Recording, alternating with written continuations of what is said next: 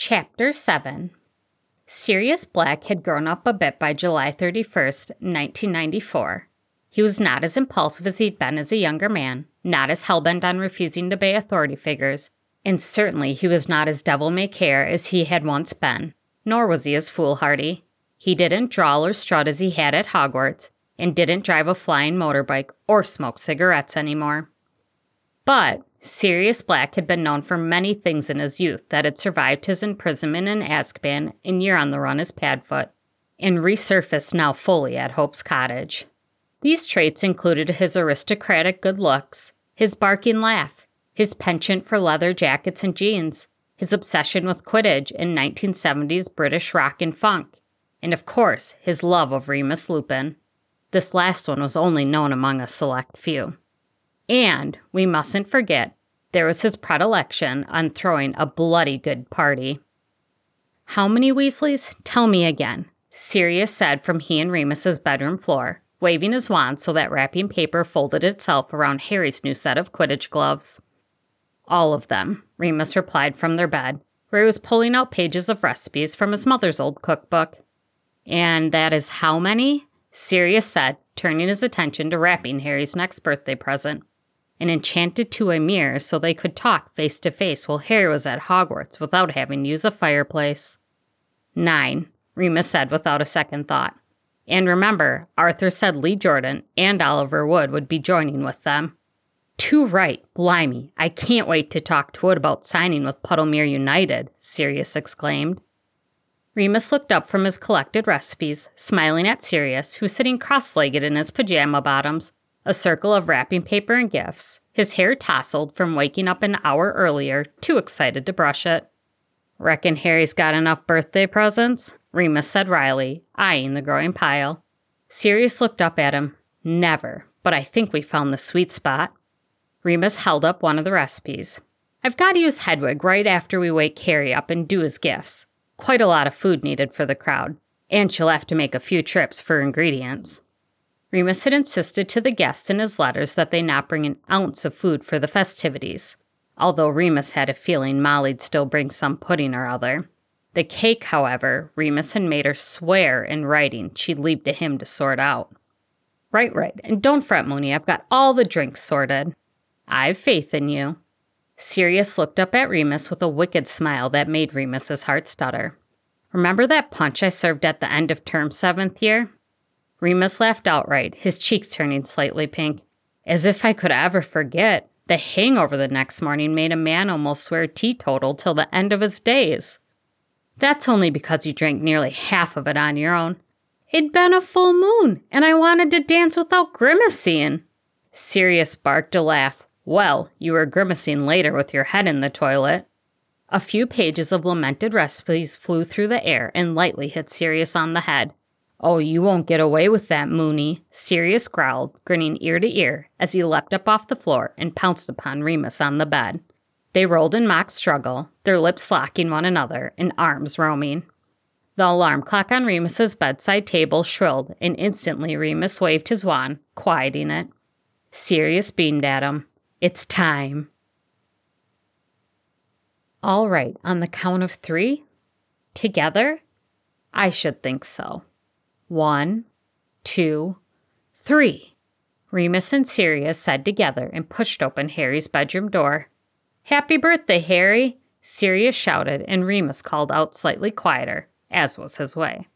Harry Potter sat bolt upright in his bed, his always unkempt black hair standing up in even higher spikes than usual, so that his lightning bolt scar was predominantly visible on his forehead. His green eyes, Lily's eyes, Sirius and Remus couldn't help but always think, were wide as an owl's as he looked around before hurriedly grabbing his glasses on his nightstand and sticking them on his face. Harry beamed at his godfather and Uncle Moony, both still dressed in their pajamas. Sirius had thrown a t shirt on before leaving he and Remus's room. In their arms of fully wrapped presents, they came forward and set the load gently on the end of Harry's bed. Fourteen, Sirius crowed, and from her cage, Hedwig hooted unhappily at the noise. Harry stared at the presents, now in shock. Well, don't be shy, Sirius beamed at him, plopping down on the blanket beside the pile. Remus moved over towards Harry's desk and sat in the chair there, leaning forward with bright eyes and a smile. Sirius, I. Harry started, staring in awe at all of the birthday presents, overwhelmed. Don't say thank you until you've opened them, Sirius said, handing Harry a box wrapped in golden red wrapping paper. Harry began to unwrap his gifts, and his shy smile turned into a delighted grin. His eyes stayed wide, no longer in shock, but still in awe, and also wonder, as he unwrapped brand new leather Quidditch gloves, an enchanted two-way mirror, a cleaning kit for his firebolt, a fresh set of gobstones, a box from Honeydukes of chocolate frogs, sugar quills, and fizzing whizzbees, a stack of Quidditch playbooks, and a subscription receipt for Quidditch Monthly, a book specifically on the Patronus charm, a wizarding poster of the Gryffindor lion roaring. When he tapped it with his wand, he could turn the sound on and off, and his own photo album. Remus had made copies of some of the photos from his own album and added new ones of Harry and his friends that he'd gotten via owl pulls from Harry's friends over the past month. Harry said thank you and blimey so many times that eventually Sirius cut him off. Yes, yes, you're very grateful and surprised, Sirius laughed. Now let's hang that poster, shall we? Where do you reckon, here or here? As Harry and Sirius sorted the Gryffindor poster, Remus wrote out his recipe ingredients on a long piece of parchment for Hedwig, giving her instructions for the proper shops to get them and more than enough owl treats before she took off to the skies. Breakfast was chocolate pancakes and pumpkin juice, and lunch was roast beef sandwiches. Harry and Sirius spent the morning and halfway through the afternoon doing their Quidditch drills, while Remus spent the entirety of the time working in the kitchen. All right, near on time to set up, Sirius called from the sky, waving Harry down to the ground after he'd caught the snitch for the fifth time that day. Setting up for a wizard birthday party was even more fun than playing Quidditch with Sirius, Harry thought. Even though he couldn't use magic, Sirius still found ways to include him in setting up the decorations and table in the back garden. Sirius took Remus's small kitchen table out onto the grass and transfigured it into a long wooden one, while Harry went into the garden shed to pull out a stack of miniaturized wooden chairs that Sirius enlarged with his wand. Sirius pulled out a tablecloth of red and gold. What else? And he and Harry arranged it neatly across the long table, then there were the party hats to stack out, along with the poppers and streamers and glowing lanterns that floated on their own above the table. Sirius, Harry, Remus called from the kitchen, and they hurried inside to take five different standing ice buckets out into the back garden. Two of them were overflowing with butterbeer. Dusk was just falling when the guests appeared out of thin air in the front garden. Sirius and Harry welcomed them to the cottage in a cacophony of greetings. Hands were shook all around. Pleasure to finally meet you, Sirius, and thank you and Remus for having us, Arthur told Sirius, smiling and adjusting his glasses that were slightly askew on his face. The same, Sirius. We're so happy for you, Molly said, shifting the dish onto one hand so she could shake his hand. Nice to meet you, Sirius, Bill Weasley, Charlie Weasley, Lee Jordan, and Oliver Wood all said with wide eyes and awed voices looking at Harry's godfather like he was a famous rock star. Well, granted, he practically was. Percy Weasley gave Sirius a businesslike nod that made Sirius snort, although he tried to disguise it. Fred and George hurried over to Harry, but they were staring at Sirius. For a moment, it seemed that they were at a loss for words. Ron said that he's Padfoot, as in the Marauders' map Padfoot. He wasn't taking the piss on us, was he, Harry? George said in a low voice as Harry greeted him. Harry grinned cheekily. He's the very Padfoot. A hero, Fred said in awe, looking almost as if he was thinking about kissing Sirius's hand when they shook. Happy birthday, Harry, Ron called, coming to give him a one armed hug. Thanks, Ron. All right summer so far? Ron was fighting the urge to stare at Sirius like his brothers. Yeah, yeah, all right. You've been so sparse in your letters. Well, actually, there is something I've been wanting to ask you, but it'll have to wait till later, Harry told him quietly. Ron raised his eyebrows but nodded. Sure, Harry. All right. Happy birthday, Harry, Hermione and Ginny chorused as they made their way out of the pack of boys and came to stand by Harry and Ron. Thanks. All right, Hermione? Ginny? Hermione nodded vigorously. I'm so excited to see Professor Lupin again. Harry grinned at her. Oh, just Lupin. Or Remus, if you like. Hermione looked at him wide eyed. Oh, I guess you're right. Still feels weird, though, doesn't it? Ginny's cheeks were red, but she was smiling boldly at Harry. How's it been living with Sirius and Lupin then? Harry smiled back at her. It's been grand. Come in, come in, Sirius told the gaggle of Weasleys, motioning to the front door. Cloaks were shed and left in the living room, and Sirius led everyone but Molly out onto the back garden, who had said aloud, And where's Remus? I've got to show him this Bakewell tart, before wandering into the kitchen. The kitchen window showed six members of the guests getting the full tour of the cottage's newly decorated back garden. The underage wizards pounced on the butterbeers, while those of age followed Sirius to the wine cooler containing alcoholic ciders. Remus watched Bill, Charlie, and Oliver follow Sirius around like they just couldn't believe him. And by the butterbeer coolers, Lee, Fred, and George were staring at him equally starstruck. Remus chuckled as he watched Sirius basking in the role of hosting. Oh, there you are, Remus Lupin. So nice to finally meet you. I've heard such wonderful things about you all last year. How are you, love? Molly Weasley seized his attention as she entered the kitchen, now crowded with food, and gave him a one armed hug that surprised him. Anything I can do? Anything need last second warming? The Bakewell tart needs it, but we'll have to wait until after the main course. How's the cake coming along? Molly said, looking around at Remus's preparations. He smiled wryly at her. Cake's splendid, and it's a surprise for everyone. She swatted his shoulder. All right, all right. Everything sorted for now? He nodded. Think so. Then what are we doing still in here? Come on, we won't eat just yet. Remus fidgeted, glancing out the window toward where Sirius stood beside Arthur, along with an audience of enamored young men, and Harry with a circle of younger friends. Everything all right, Remus? Molly said, suddenly catching on to his apprehension, looking at him in confusion. Remus looked back at her with a shy smile. Yes, everything's fine, Molly. I just. He exhaled and straightened his shoulders. I haven't seen any of my former students since the news broke about my condition. They were very kind when it happened, but I know how attitudes towards werewolves can be. I just wouldn't want to take any attention away from Harry, have anything be unpleasant. I mean, for Harry's sake. Molly Weasley looked at Remus with her hands on her hips. Mr. Lupin, my children came home from the holiday break unable to shut their mouths about their amazing new Defense Against the Dark Arts professor and all that they were learning. And when we had dinner their first night back in June, Ginny asked if there was a properly cited book on lycanthropy that I could help her find. And Ron, Fred, and George got into a screaming match with Percy until he finally admitted to the ministry's failings on werewolves. And that's Percy we're talking about. Lee and Oliver equally impressed with you. No one will say a word unless it is in youthful curiosity and they won't mean anything adverse by it. Come now, Remus, she said, lacing her arm through Remus's elbow, guiding him out the back door. After a few drinks were had and the sun started to properly set, Remus and Molly used warming charms on the food and Accio dishes, glasses, and utensils to the table. Sitting everyone down at the table, it turned out, was its own affair, Sirius insisted Harry be at the head of the table, to Harry's reddened reticence. Ron and Hermione sat on either side of him. The greatest effort concerned who got the coveted seats closest to Sirius, but Sirius took it upon himself to make arrangements.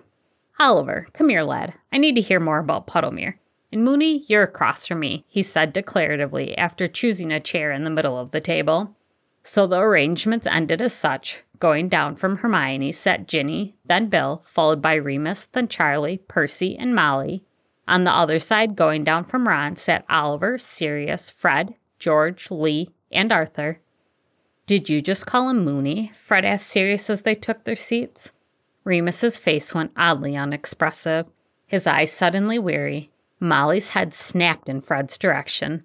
Knowing what they all did about Remus being a werewolf, it didn't take a genius to realize how Remus Lupin got his nickname Moony, and all of the implications of bringing that up for the conversation. As in, Moony on the Marauders map, Fred continued. Remus smiled widely at him. Weariness evaporated from his features, only to be replaced by faint mischief. The very same, he said to Fred. Blimey, George exclaimed, but you gave us so much detention. Remus winked at him. Moony and Padfoot, Fred breathed. are heroes. And don't forget Prongs, Sirius asserted, pointing up the table towards Harry. That was James Potter. What? the twins exclaimed, but they had to hold their questions just a little longer. Sirius abruptly picked up the champagne bottle he had grabbed earlier from one of the wine coolers and popped it with a dramatic flair. Remus helped herd the glasses along the table and opened up another bottle of sparkling cider. Drinks were poured and handed back, and then Sirius stood and the table hushed. Let's raise a glass to my godson, Sirius said proudly, looking at Harry, who was smiling back at him, a little shy, but mostly in an unimpeded joy. Glasses were raised. Happy birthday, Harry, Sirius cried out. Happy birthday, Harry, everyone called up the table towards Harry. Glasses were clinked and drinks were drunk, and everyone tucked in on the magnificent pork and duck roast, baked potato, and Yorkshire pudding with gravy. There were also vegetables, but this was met with slightly less enthusiasm from most of the guests. Fred and George hammered as much as they could out of Sirius and Remus about the Marauders map before Sirius pounced on Oliver to talk about Puddlemere. Remus was happy to be seated beside Bill, who he could ask about his time in Egypt, and Charlie, who told him about his time in Romania with dragons. Ron told Harry all about the upcoming Quidditch World Cup near the end of August, and how his dad might get tickets, and if he did, could Harry come? And Harry told him it would be excellent if Mr. Weasley got tickets, and if so, that he'd ask Sirius if he could get tickets too. Then he leaned in and told Ron what he'd been needing to ask him. Has Sirius asked your dad yet if he could come for the night here on August 9th? Harry said lowly, trying not to look like he was whispering. Hermione looked at them in confusion. Huh, Ron said around a bite of roast. Funny you say that. Dad said Sirius asked him to come over here earlier this month, but he had to stay late at work. I know, said Harry. But has he asked him again already? Ron shook his head. Don't reckon so. Reckon he'd tell me if he had, or would have mentioned it on the way here. Hmm, okay, Harry said, looking down at the table where Mr. Weasley sat talking to his wife across the table from him, and making a mental note to catch Mr. Weasley before the party ended. With the main course finished, Remus stood. No, no, Molly, he insisted to Mrs. Weasley as she tried to help him, and knocked all the empty plates and dinner utensils into the car, stacking and organizing them neatly in midair by the back door in a feat that had even Percy Weasley looking rather impressed.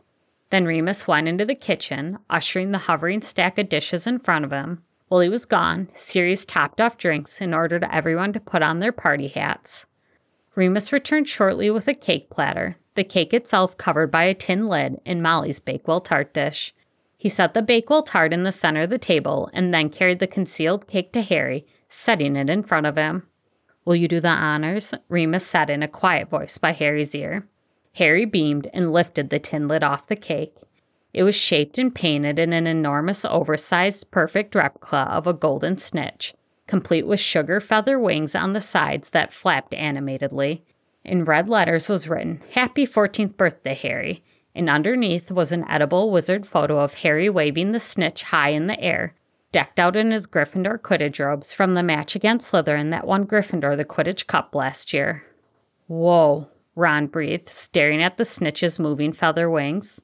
Remus pulled a set of sparkling candles out of his robes and stood them up near the top of the cake, smiling wryly at Harry as he summoned the green flames in his hand and used them to light the candles.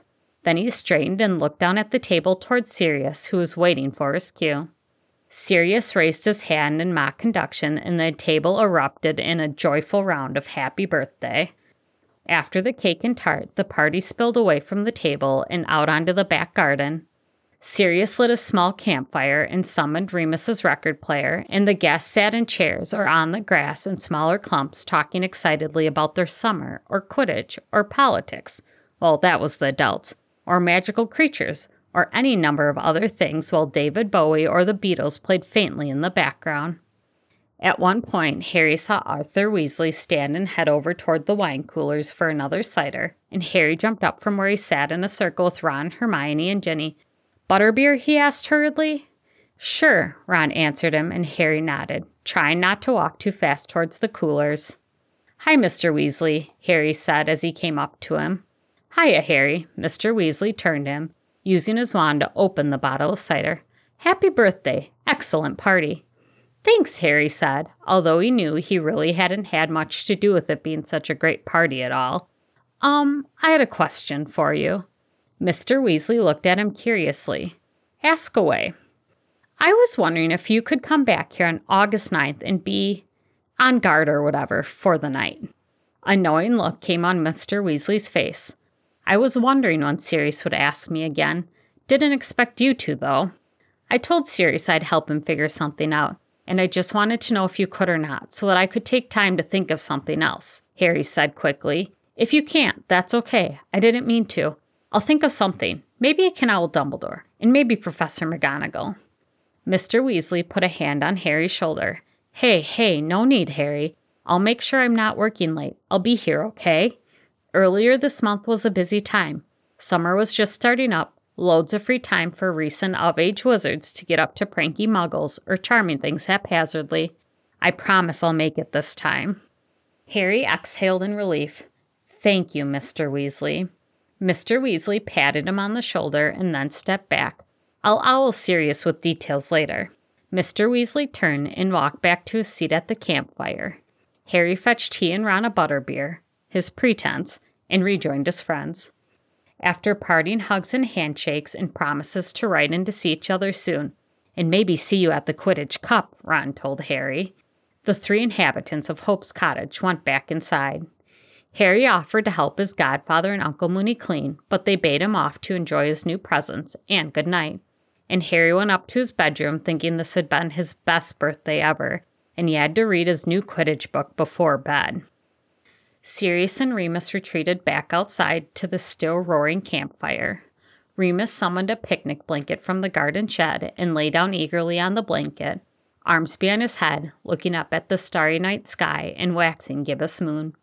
Sirius grabbed the last full bottle of champagne and copied suit, laying down beside Remus. All right, Moony? Sirius asked him, passing him the bottle. Remus propped himself up on his elbows, taking a drink. I'm more than all right, Sirius. Me too, Sirius agreed. Fun crowd. The Weasleys and those boys. Hmm, you mean your fan club? Remus said, raising an eyebrow and smiling wryly. Sirius laughed. I'd have said it was a shared fan club. Remus scoffed. Moony, Sirius tisked his tongue. Those kids respect the hell out of you. They look up to you like, well, like I do. Sirius's cheeks, already pink from drink, blushed scarlet.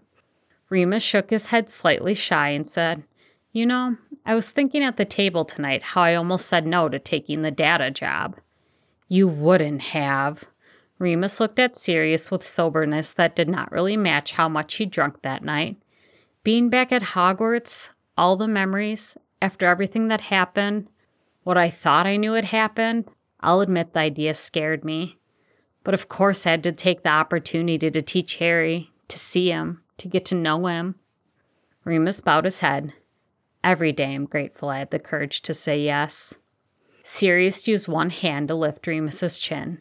You always have the courage. You never would have said no, Moony. Remus took another drink from the champagne bottle and passed it to Sirius, smiling proudly now. One day, you'll have to ask Harry to show you his Patronus. It's a stag, Sirius. Sirius' eyes lit up. Tomorrow, then. He has to show me tomorrow. Remus chuckled. Sure, Padfoot. Sirius took a drink of champagne and inch closer to Remus. I've never seen yours, you know. Remus raised an eyebrow. Go on then, Professor Lupin, Sirius said, gritting, his dark eyes shining silver in the moonlight. Remus pushed himself up to his feet, stepping off the blanket. He looked at Sirius as he pulled his wand out from the sleeve of his jumper.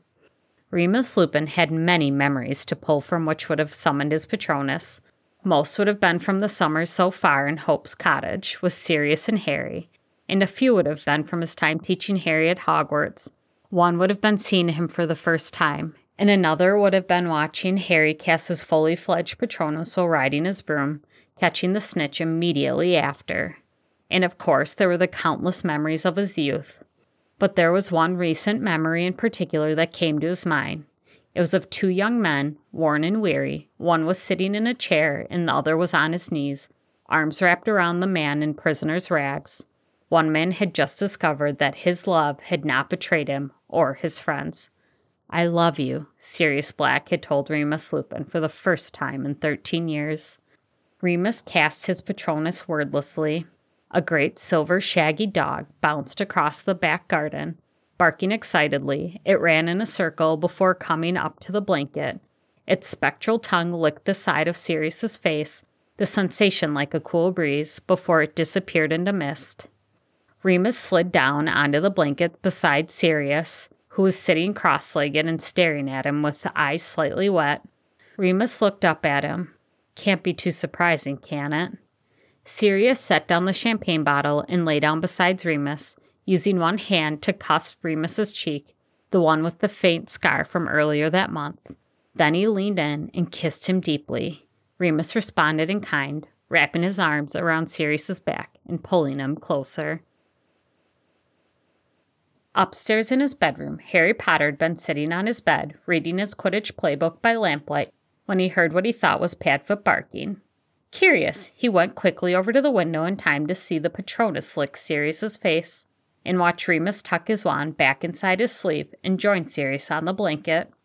Harry realized that he'd never seen Remus cast a fully formed Patronus the entirety of his time at Hogwarts. He'd only cast a shapeless mist. Curiosity overcame Harry, and after three years of being friends with Hermione, he was empowered to pull out a book on the Patronus charm he had gotten earlier that morning. The first chapter was an introduction to the charm, and the second one was focused on the memories behind conjuring a Patronus.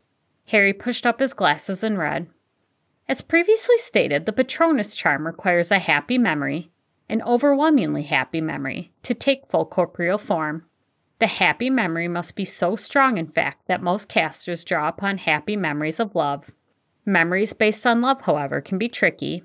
Memories of a loved one that's been lost, for example, mean that the memory is now coated in sorrow, but usually such is the nature of a memory based on love. That a sufficiently powerful witch or wizard will still be able to cast a corporeal Patronus, even if the love is unrequited or lost, However, a memory based on happiness and love combined ensures the strongest Patronus. Harry still felt unsatisfied. He leafed to the next chapter on fully formed or semi formed Patronuses.